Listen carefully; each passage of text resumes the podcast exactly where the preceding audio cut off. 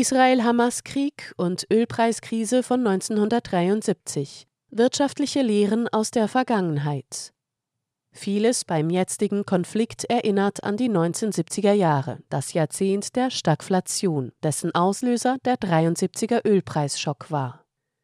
Sie hören einen Podcast von Transition News. Der folgende Beitrag wurde am 19. Oktober 2023 von Daniel Funk veröffentlicht.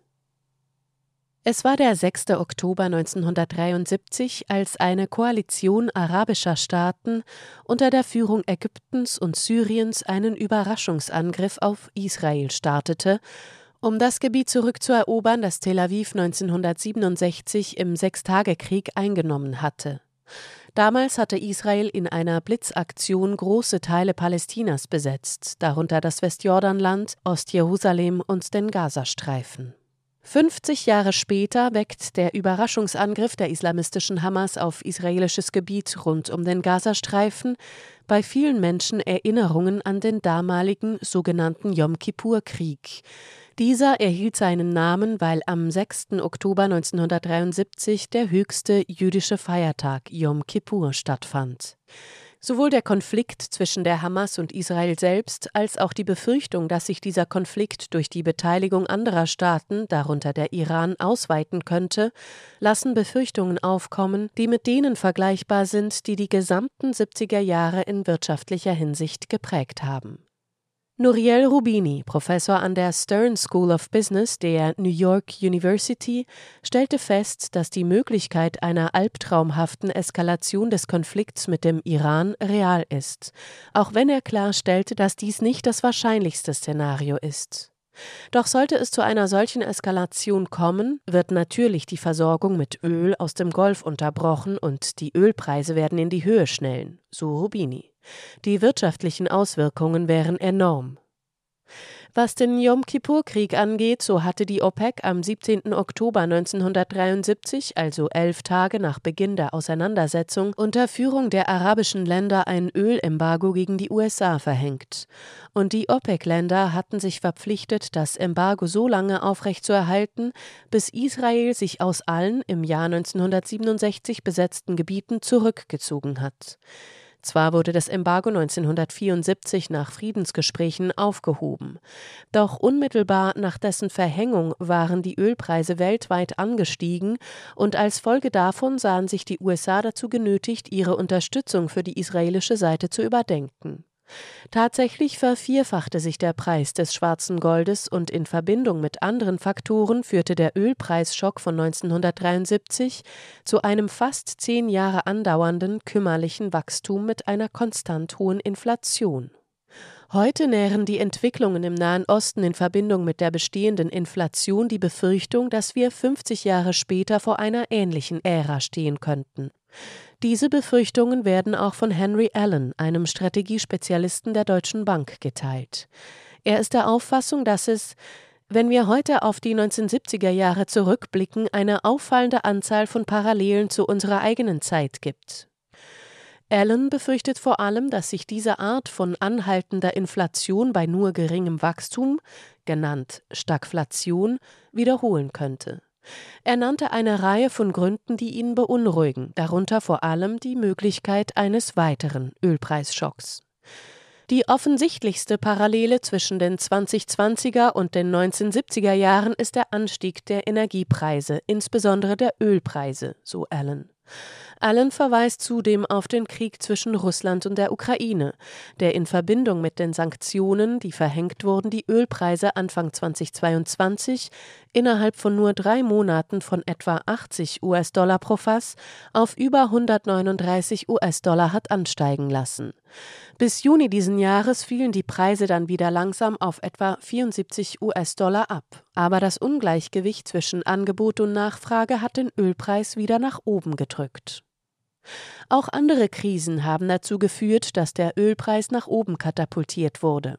So geschehen im Jahr 1979, als die sogenannte iranische Revolution die iranische Ölproduktion lahmgelegt hatte, was zu einem Rückgang der weltweiten Rohölproduktion um etwa 7% führte.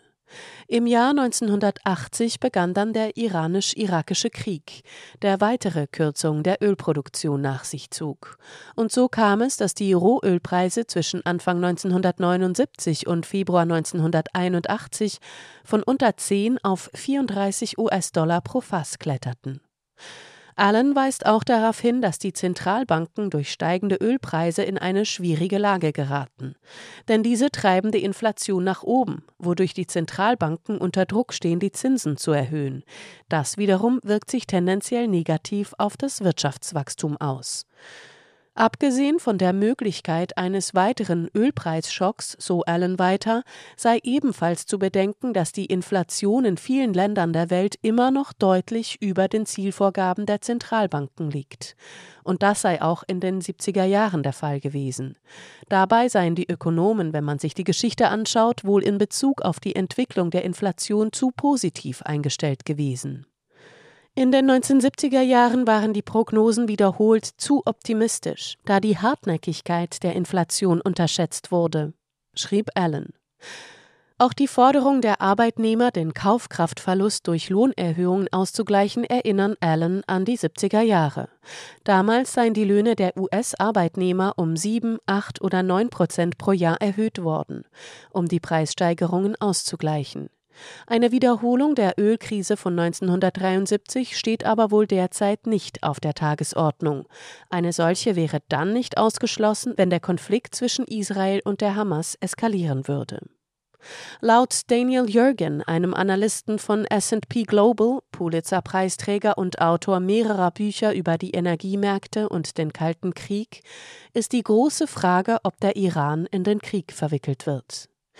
Neben den Parallelen gäbe es allerdings auch bedeutende Unterschiede zwischen der jetzigen Situation und der in den 70er Jahren.